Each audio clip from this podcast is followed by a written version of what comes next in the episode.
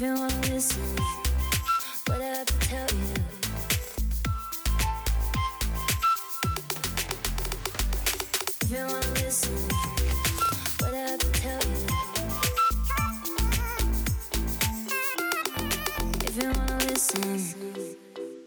Welcome to Everybody Hates Me. Let's talk about stigma, a podcast hosted by Dr. Carmen Logie. She is the Canada Research Chair in Global Health Equity and Social Justice with Marginalized Populations and an Associate Professor at the University of Toronto's Factor-Inwentash Faculty of Social Work.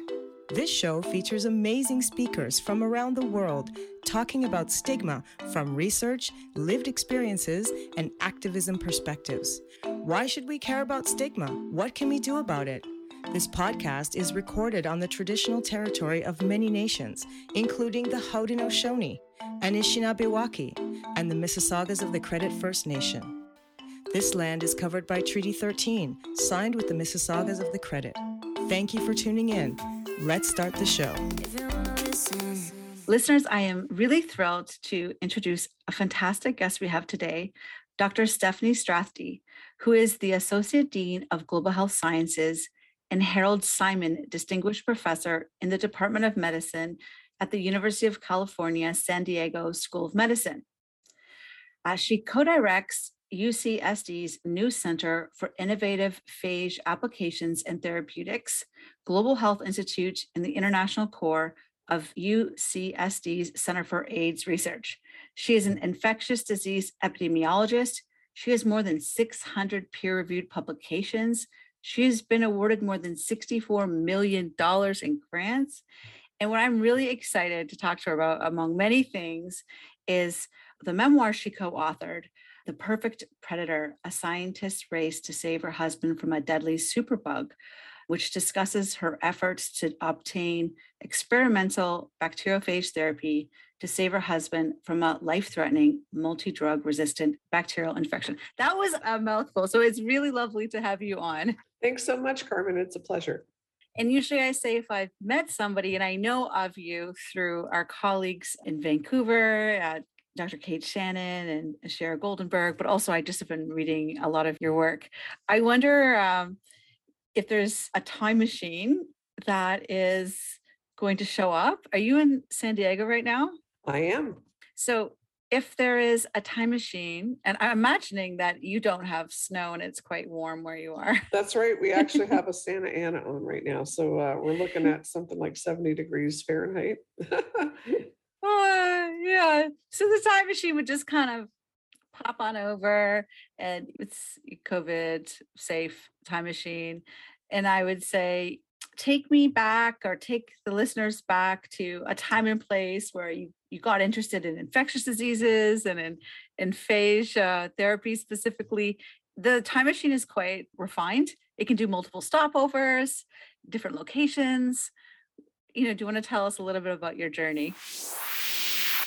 well, sure. I guess if I was to get in a time machine right now and take me back about six years ago, my husband and I were both scientists and we go on uh, you know international trips usually related to conferences and then take a few personal days. And we were in egypt and my husband always wanted to see the valley of the kings. And so we had this wonderful vacation.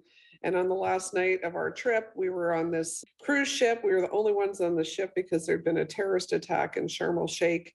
And the next day we thought that we'd be seeing king tut's tomb and unfortunately, my husband ended up getting what I thought was food poisoning. He was violently ill all night long, throwing up and just feeling miserable. And that was the beginning of a nine month long ordeal that almost cost his life. What happened was he didn't have food poisoning at all. He actually had a gallstone attack, and a gallstone had lodged itself in his common bile duct and caused a giant abscess to form the size of a small football. Well, that wasn't even the worst of things because inside this abscess I moved in a superbug, which is a bacteria that's resistant to multiple um, you know, antibiotics. And so this superbug was what was uh, taking him down. So we were first medevaced to Germany and then back home to San Diego, where we're both faculty at the University of California, San Diego. And my colleagues in the Department of Medicine ended up caring for him in the ICU and they didn't think he was going to make it. This is, he'd now been in the hospital several months and he was too weak for surgery because this superbug was resistant to all antibiotics by the time he got medevaced back home. And they were getting interventional radiologists to put these catheters or drains in the abscess to try to siphon out the infected fluid with the hopes that the abscess would shrink and that his immune system would bounce back. And unfortunately, this infection kept spreading, and now he was fully colonized, and it was just awful. And so when the doctors told me that you know he wasn't going to make it it was a shock because i'm an infectious disease epidemiologist and it felt like an organism that used to be considered wimpy that i used to plate on my petri dishes back at the university of toronto when i was doing an undergraduate degree in microbiology in the 1980s this organism unfortunately has become one of the worst superbugs on the planet to human health. And I thought, like, how could this be God's cruel joke that, like, you know, this little wimpy bacteria is now going to take my husband's life? Oh, it was just horrible. Um, just taking me back there. I had this conversation with my husband, Tom, and I asked him if he wanted to live. He was in a coma. I wasn't even sure if he could hear me, but I thought if I'm going to make decisions about whether or not to withhold life support, then I need to see if he has an opinion about this. So I asked him if he wanted to live. And I said, squeeze my hand and I'll leave no stone unturned. I'll try to find something to fight this thing. And lo and behold, it took a minute, but he squeezed my hand. And, you know, wow. it was amazing. It was like an incredible moment. But then it, uh, it hit me like, I'm not a medical doctor. Like, how am I going to do better than some of the best infectious disease doctors in the world who have said that there's nothing else they can do? So I am a researcher. I know how to, you know, to find publications on scientific topics and I went home and I hit the internet and luckily within an hour I found this paper that mentioned alternative treatments for this particular superbug he had, which is called Acinetobacter baumannii. Wow, that's that's a name. A, a real mouthful. It took me a long time to learn how to pronounce that. And anyway, um, one of them was was called phage therapy or bacteriophage therapy. Now that rang a bell. I knew that phages are viruses that have naturally evolved to attack bacteria. I learned that back in the 1980s when I was studying microbiology. It was like, you know, so I'm drawing on this, you know, 30 year old memory.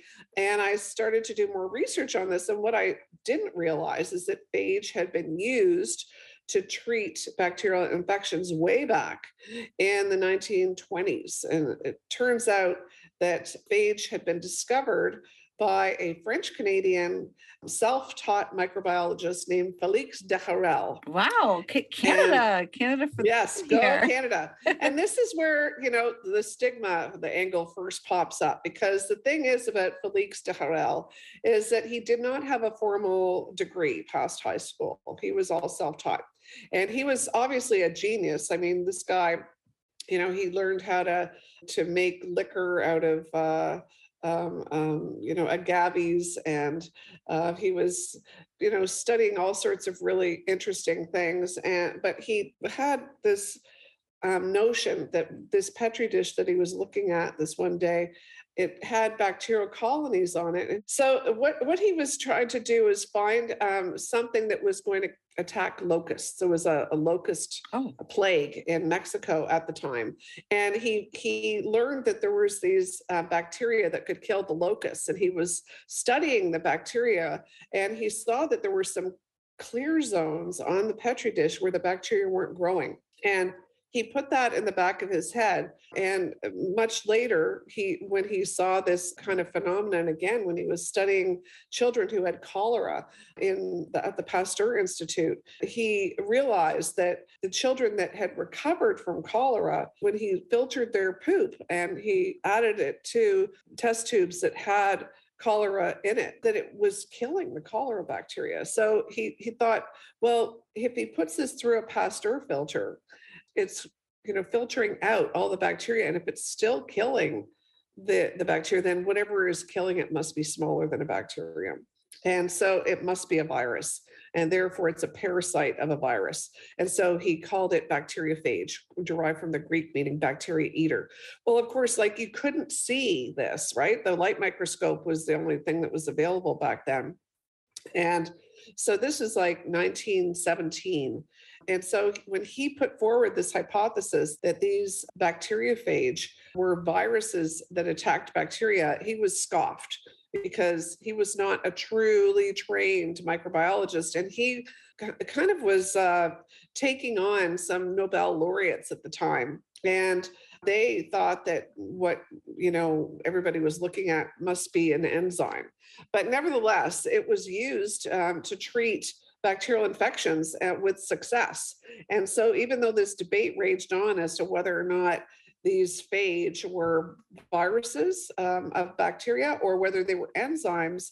There was a real heyday about phage therapy in the 1920s and 1930s, and Felix became famous. He inspired the um, award-winning book Arrowsmith. And um, and yet he was vilified by many scientists who just thought that it, this guy is egotistical, he's narcissistic, and he's not even trained. So that was the first la- layer of stigma around phage and phage therapy. It was really directed at, at Felix d'Herelle himself. But one of the other aspects of this is that viruses have kind of been on the outskirts of microbiology. Mm. In fact, um, some one of the leading experts, who was one of the fathers of molecular biology, Gunther Stent, he said viruses are at the borderline of life, and so you know, so they they do seem kind of scary. I mean, especially with COVID right now, right? Uh, well, exactly. So so viruses got a bad rap, and of course we've faced many pandemics. I mean, you know, I'm an AIDS researcher, and so mm-hmm. I always mm-hmm. thought that the viruses are the bad guys. But when you're trying to kill a bacterial infection and there's no antibiotics that can work, then uh, the enemy of my enemy is my friend. Mm. That's good. so so that, but there is another element of stigma that that really did play a role in why phage therapy was forgotten um, eh, for for decades, and that's because it was taken up very um, exuberantly by the former Soviet Union. And when penicillin came on the scene um, towards the end of World War II, uh, it, it wasn't readily available in parts of Eastern Europe and the Soviet Union. And so they were using phage therapy. And the, the, the first Phage Therapy Institute, what is now known as the Eliava Center in uh, what is now Tbilisi, Georgia, was set up in like 1936, I believe. And Felix actually helped set it up. And it had Stalin's blessing. Um, Stalin saw phage therapy as part of a socialized medicine experiment. Wow. And, and so that in and of itself cast a pall over the field of phage therapy. It was seen as Soviet science, Russian medicine, and the biographer of Felix d'Herelle refers to the Russian taint which um, really cast this cloud over phage therapy for decades. So it was seen as something bad and inferior. And Gunther Stent again played a role in uh, vilifying phage therapy and saying that it, it's done in out of the way places by our enemies, you know. And so eh, that that problem persists to this day. And when my husband, we ended up getting phage matched to his bacterial isolate and it saved his life. And it, the case became this watershed moment in the strange history of phage therapy that is described as bringing back phage therapy to the West. And so, myself and my colleagues, especially Dr. Chip Schooley, who oversaw the phage therapy protocol for my husband Tom, we've been talking and uh, doing uh, podcasts and presentations all over the world. And initially, we were hitting this big pushback. It's like, oh, mm. isn't that only done in Russia? And isn't it uh, like that inferior science? And so, you know, I really uh, have to hand it to the Russians and, and the Poles who have had to endure this stigma for decades and still do. Uh, and they kind of smirk at us because they say, oh, well, now that an American says that this is great, now, of course, everybody wants to do it. But we've been doing this for decades. So tell me what happened when you, so you said you ended up getting the phage. What was that process? I, I've read a little bit of what you've written. So I was so fascinated by how you, you read about this phage therapy. Yeah. Your husband was really sick. And then I guess because there has been no investment or, you know, really support behind it because of this idea. Like I always thought the, the stigma is so I'm learning so much from it. I thought it was because it was viruses. People are afraid of viruses. I didn't realize like the history of the French Canadian and the Russian. Oh, you know, I didn't realize that part. So I guess with the fact that there's been little investment made it more difficult for you to go about when you needed it at the this critical moment in in um, your husband's life. How did you figure that out? Because you just read the book and then what happened? Well, I'm excited. yeah i mean i i found like publications on on you know google scholar and pubmed about about phage therapy and asked um, chip schooley who was then the head of infectious diseases at uc san diego i said could we get phage therapy to treat tom but by at this point i realized that phage to be used as treatment was considered experimental in the West because the clinical Mm. trials that needed to be done that showed that it's efficacious alongside antibiotics had not been done. And part of the reason was this Mm. stigma that I, I talked about um, because it was really forgotten in the West. Um, and so, even though it's standard of care in the Republic of Georgia and in Poland and in some other countries, it's really considered experimental here. So, so it was a matter of first finding a physician and uh, you know getting the support of of um, UC San Diego's health system to say yes, if you get get FDA approval to give this treatment on a compassionate basis, we will allow it. And you know, I'm I really hand it to UC San Diego and to Dr. Schooley because that took a considerable amount of risk. I mean, obviously, I had to sign a consent form saying that if my husband died, that I was not going to hold them liable. And believe me, I helped design the consent form. Dr. Schooley sent me a draft and I made a few edits because you know I'm a scientist. I do, do consent forms all the time, but but this time I'm the one signing it. It's like it was a total weird experience. So, but first we had to find the phage, and that was actually became a very overwhelming kind of proposition because it turns out that phage are the oldest and most populous organism on the planet. There's 10 million trillion trillion. Wow. that's uh, estimated like 10 to the power of 31 and they're, Oh they're like on the planet. They're they're everywhere. They're in soil they're in water they're on our skin they're in our guts. They actually are the gatekeepers that keep our microbiome balanced by you know um, controlling the turnover of bacteria they do that in the oceans as well. Um, but you have to find the right phage to kill the right bacteria. So they attach to the bacterial cell through a receptor. So that that bacterial cell has to have the receptor that they match to. So some phage, you know, are very, very specific. In fact, the kind that we needed for my husband's, it had to match the bacterial isolate. So not just the genus and the species, but the isolate, like Tom's Acinetobacter baumannii. So that, um, you know, was like looking uh, for a needle in a haystack or worse. Wow. So I went back to the internet, made a list of all the phage researchers I could find who were studying phage and the, the superbug that my husband had. And I wrote them cold and I said, would you help? And luckily one answered me back from Texas A&M, Dr. Ry Young, who had a few Acinetobacter baumannii phages, but said that he would enlist the help of phage researchers all over the planet and um, to see if they had any phage that were already ca- characterized that they knew would attack this type of bacteria to see if any were matched. So we had like offers of phage from India, Switzerland, Belgium. I mean, um, Dr. Jean-Paul Pirnay from uh, Brussels, who um, now heads up a phage therapy program there, he offered us phage in a diplomatic pouch because he works at um, at a military hospital. So I mean, outpouring of support for a total stranger was just so gratifying. It really puts the word like kind in humankind, you know? That's amazing. That's like so amazing. You just kind of discovered this. and All these people are already working on it and willing to help you. That's so beautiful. Well, and you know, Dr. Young said, like some of us um, have been, you know, really outcasts within the scientific community because a lot of people don't think that there's any worth to phage. Um, in fact, another phage researcher, Dr. Carl Merril, who we consulted when we found phage um, that Dr. Young's lab had identified, um, that was a match for Tom, we needed to figure out how we were going to dose him. And Dr. Carl Merril, who worked as a phage researcher at the NIH for a while, his lab was shut down because by Tony Fauci, um, who's everybody knows from COVID fame, but um, he's been the head of the National Institute of Allergy and Infectious Diseases for decades now, and he didn't think that there was any merit to phage therapy, so he uh, Wow. shut shut down Dr. Merril's lab. And when we ended up, um, you know, finding phage that were a match, and Dr. Schooley called the FDA to get permission to give it to my husband on a compassionate basis. The FDA were the ones who put him in touch with the Army and the Navy because they had been stu- studying phage as well.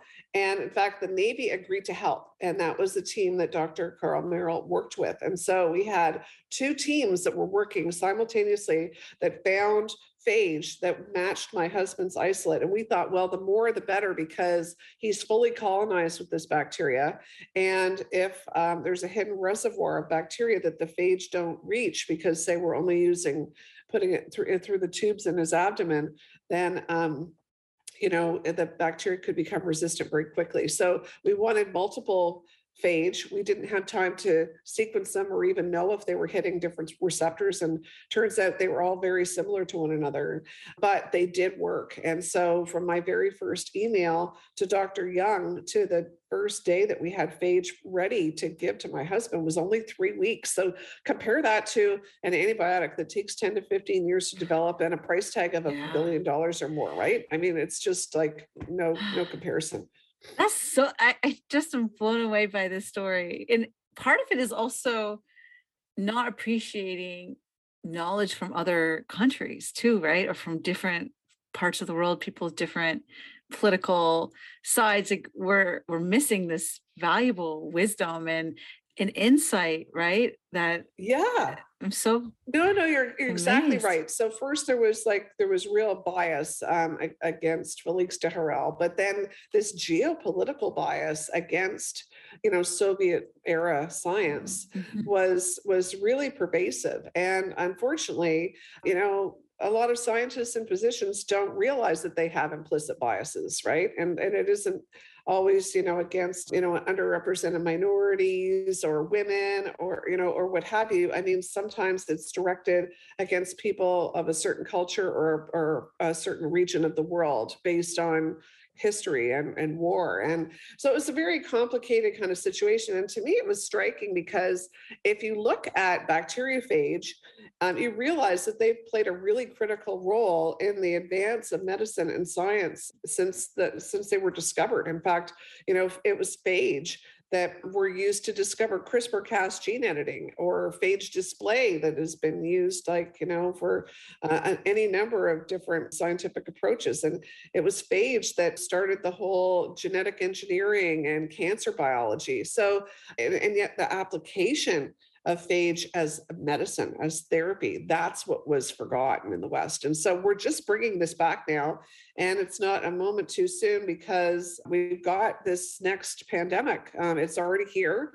It's antimicrobial resistance. Um, Mhm. it's, it means that by the year 2050, 10 million people per year or one person every three seconds is going to be dying from a superbug infection. And in fact, it's worsened under COVID. So we really need um, solutions. We need more antibiotics, yes, but there's very few in the pipeline because big pharma has been getting out of the business of, of Mhm. developing antibiotics because they don't last very long. They're very expensive, and multi-drug resistance is is a, is a reality. So phage actually are synergistic with some antibiotics in in um, some cases. So we see phage as being a really important adjunct to antibiotic therapy, and it's now undergoing formal clinical trials. The NIH now is investing in phage for. um, That's great. Probably in a large part because of you and, and the folks you're working with. Well, it's it's a it's a global village. I mean, I'm one person, but I mean, I have been on a pulpit, and we wrote our book, "The Perfect Predator: A Scientist Race to Save Her Husband from a Deadly Superbug."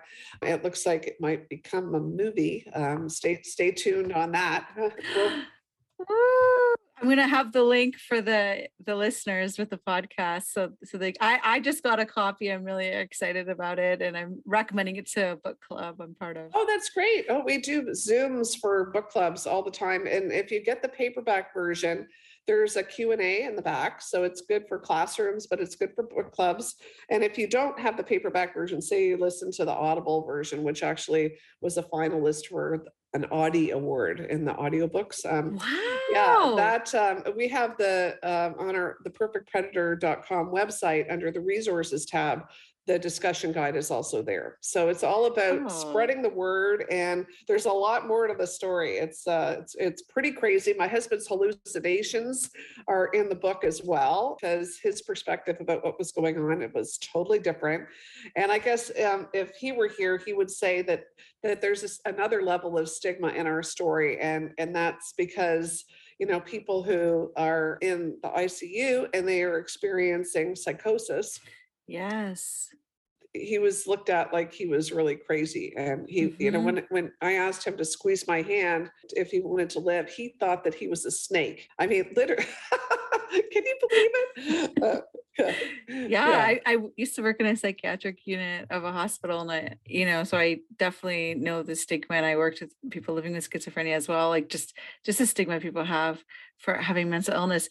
Before we go to the last sort of question i I have for you about this i just wonder because i think part of the reaction or the fear or you know wariness do you think it's because we're working with viruses? Like, do you think people think, oh, it could get out of control? Or how do you trust this virus won't be harmful? Do you think there's some fear in the general public? You know, eh, you're an expert in this, but even me, I'm like, oh, I wonder. My feeling is that people are afraid of viruses. And so if we're starting to like use them, people might think, oh, well, what happens if, you know, they escape or mutate or something? Well, I expected to have a lot more pushback from patients about phage therapy because they're viruses and, and the drug is alive, so to speak.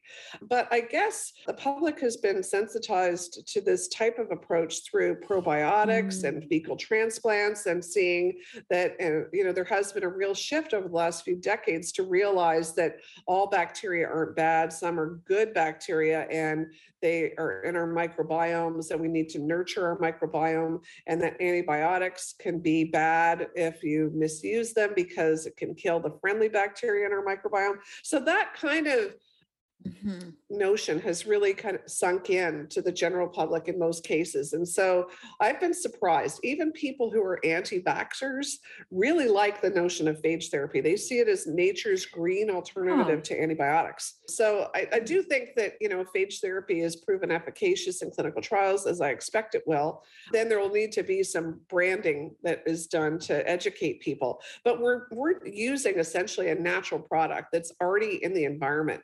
Now, mind you, there are different teams around the world that are working on a variation of phage therapies using genetically modified phage or even synthetic phages. The safety profile for those, there's a higher bar because you know they could cause harm and so you know more rigorous safety studies will need to be done based on those. And the, in fact the first genetically modified phage to successfully be used to treat a human bacterial infection was reported on in 2019 a young girl with cystic fibrosis who'd had a double lung transplant and had a bacterial infection that was a cousin to tuberculosis called mycobacterium abscessus. Um, we could only find, and when I say we, I mean this again, a global village of phage researchers, this mostly uh, this time at the University of Pittsburgh. They looked for a phage that was going to attack her bacteria, and they could only find a certain kind that were the sleepy phages, so they're called temperate phages, instead of the phage rage kind that kill the bacterial cell that we want for phage therapy. Those phages were too relaxed. yeah too, they they were they, they, they were too chill. So um so um dr graham hatfull whose lab was involved in this they modified that phage by snipping out the repressor gene and forced the the sleepy phage to become the phage rage kind and so that was the first time that a genetically modified phage cocktail was ever um, used successfully in a human and that uh, young girl isabel is now a friend of mine um, she and i trade you know, little gifts of funny cats and things like that. And she's she's doing, you know, okay. And uh, you know, it's now she just turned 20. So that case has ushered in this whole new era where genetically modified or synthetic phage could also be added to the repertoire of natural phage. And that's gotten biotech and pharma very interested because it's easier to patent those kind of phage. This is amazing. I'm so blown away. Is there anything you want um, the listeners to think about or to take another step and learn about? Maybe read your book or look at the website, read something about phages. Well, I guess I would a, a couple of things. So first, um, you know, our center is uh, the Center for Innovative Phage Applications and Therapeutics, so or IPATH for short. It's based at San Diego, at UC San Diego. It's a nonprofit. So if any of your listeners have a superbug infection and they need help, they can contact us at ipath at mm. ucsd.edu for a free consult. And we've helped a lot of people get phage therapy, and um, we're now starting clinical trials. Um, the first one funded by the NIH will start enrolling in 2022. So we're excited about that. I guess the other thing too is that my story and my husband's is really one of advocacy. And so many mm people who've read our book who know someone in the hospital who is fighting covid said that it really helps them learn about how to advocate for their loved one because you know i, I guess i was under this mistaken impression that you know you get your sick loved one to the hospital and then the doctors just fix it right? Like you know? Mm-hmm. but really you know you need to play an active role. You need to get educated. And i and i had to learn all about like first of all how did this organism become a superbug anyway? Like what like where did this come from? Why is this happening? What kind of treatments are are being done? And the side effects and you know because you have to make decisions sometimes life and death decisions. And if you are uneducated about it then you're not you know in the best position to make decisions. And so um and when somebody tells you that something's futile sometimes just sometimes when your back is up against the wall you could make your own miracle and that's that's what happened to us. I don't think that it was just me. I know that i had this great physician and this wonderful university hospital and then this whole network of phage researchers who were total strangers and all the planets lined up in order to save my husband's life. And our family members and friends from across the world lit candles and prayers and sang songs. And I mean, it was just like incredible. So, uh, so it, it gives me a lot of hope for the future because we are um, facing, you know, this crisis, not just COVID, but with uh, climate change is also making the superbug crisis worse. And so we really need to collectively work together mm-hmm. in order to ensure that we don't see this crisis burgeon any bigger. That is so, you just give so much wonderful things for the listeners to do. I'm going to have a link to your your website, especially if people know somebody who's fighting a superbug. That's so great. And I'm so I'm so inspired by you. Before we end, I'd like the listeners to get to know a little bit of the real you. Are you ready for some wild card questions? Oh, okay, hit me. All right. What are you binging on Netflix, Crave, Hulu, whatever your thing is that you're watching?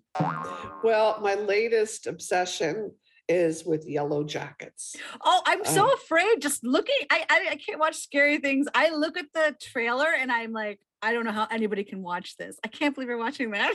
wow it, it's actually pretty fascinating and you know it's it's a psychological thriller you know it's something that it makes you really ponder what would you do if you were you know stranded out in the wilderness and how would you survive? And so you don't you don't realize what you can do until you're put into the situation because you know some people tell me you know, when they hear our story oh i could never have done what you've done.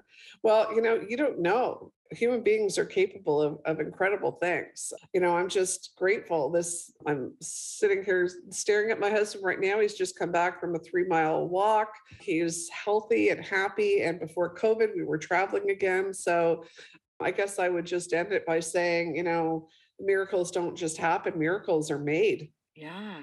Oh, you're awesome. I, you know, I was going to ask you the last question, which is a word of wisdom, but I think I mean, maybe you have more, but the miracles don't just happen, miracles are made. I'm going to write that on my whiteboard. I don't know. and advocacy, I really like that you brought up advocacy.